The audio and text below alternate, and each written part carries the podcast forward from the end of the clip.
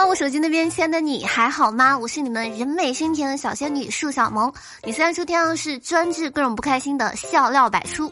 既然年已经过完了，我决定要振作起来，不再逃避，勇敢面对我之后的人生了。嗯、具体呢是指好好工作，毕竟下一次法定节假日得是清明节了。唉，这真的是太令人悲伤了。没有人知道我是如何瘦到九十斤的，但我自己很清楚，这呢全靠一张嘴瞎说的。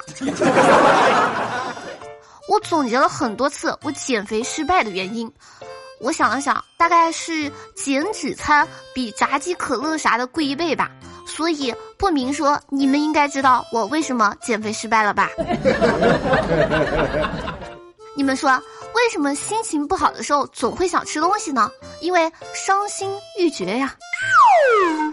没有错，前两天本来是想跟节目的，但是在找素材的时候吧，越找心情越不好，于是就点了个外卖，吃完呢又想要喝奶茶，于是我又点了个奶茶。吃饱喝足之后本应该好好打工的，但我发现我好像困了，于是就决定睡个十分钟就赶紧做节目，结果一天就被我睡过去了。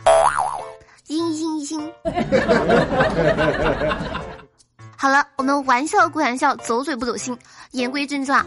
无论是工作还是生活，摆正心态才是最重要的，因为一点小事情绪就不稳定的话，还以此为自己吃吃喝喝的借口，这是非常非常不对的。嗯，人生在世总有不顺利，所以我们都要学会扛揍。何以解忧，唯有暴富。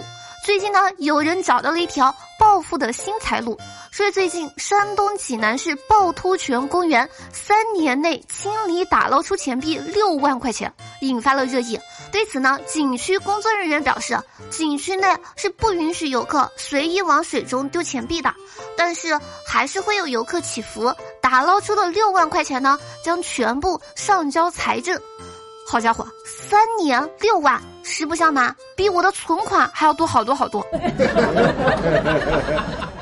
我呢已经眼含柠檬了，所以以后别叫趵突泉了，直接叫暴富泉吧。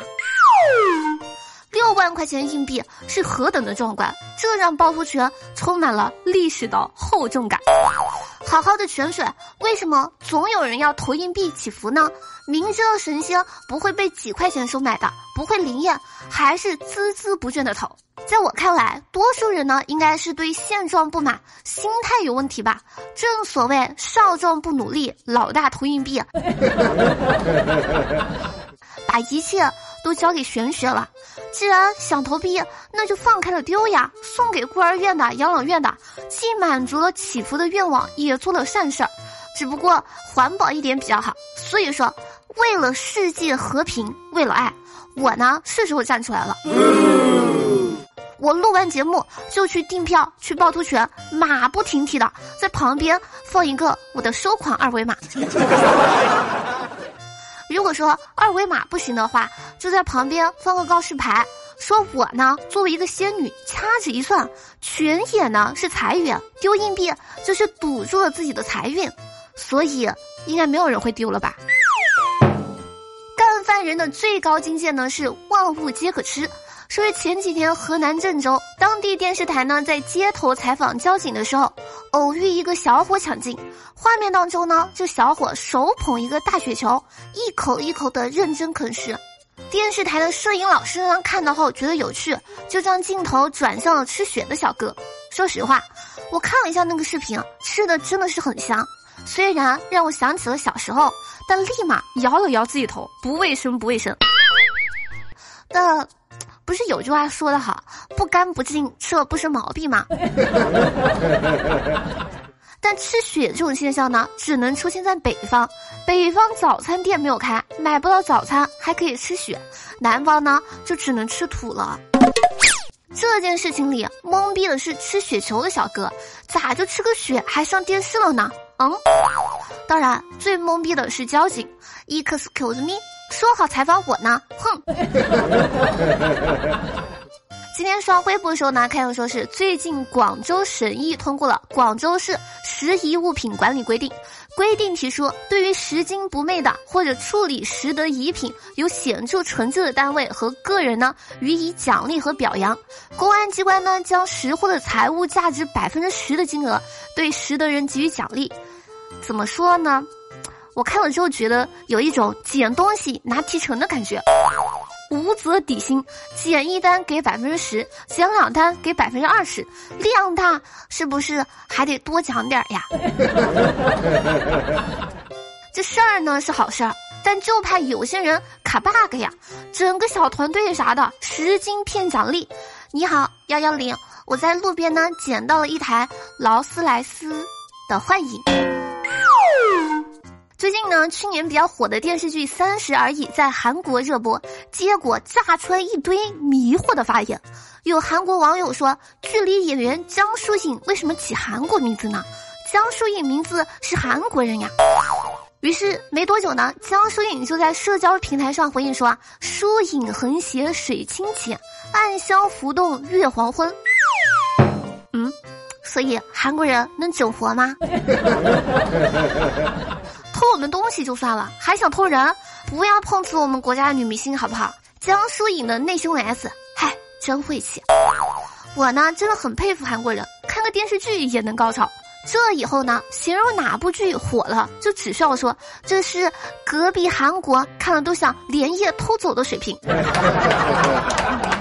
前两天呢，花卷跟朋友正在餐厅用餐，花卷准备呢从包里拿纸巾擦一下他的嘴，结果竟然掏出了一包卫生巾，而且他居然丝毫没有察觉。他朋友看见之后呢，连忙把卫生巾抢了过来，但是花卷还没有反应过来呢，就冲他朋友说：“哎，你干啥呢？”这时候呢，旁边的男服务员飞快地冲了过来，拦住花卷说：“小姐姐，不能在这里换。”如果说一个女生问你她有什么优点，这个很难回答吗？这不就是送分题吗？我看有些男生就回答不上来，所以我在这儿科普一下，下次你们女朋友要是再问你，你就回答：我喜欢你看穿我的普通自信，却还没有戳穿我的善良。